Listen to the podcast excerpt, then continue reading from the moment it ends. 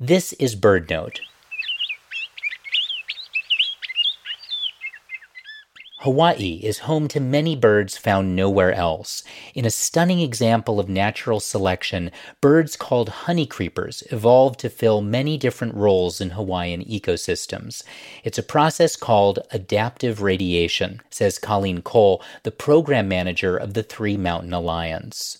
The story of especially the adaptive radiation of honeycreepers is one that should blow everybody away. A small flock of some kind of Eurasian finch found their way to these emerging islands in the middle of the vast Pacific, blown way off course from somewhere. This small flock of finches found their way here and they stayed here. And this is one species that radiated into dozens of species and they filled every niche available Tragically, many native Hawaiian birds have gone extinct, including over half of the honeycreepers. The threats they face include habitat loss, disease, and introduced mammal species that prey on them. But some honeycreepers, such as a bird called the palila, hang on to survival. I think this is a savable species, frankly.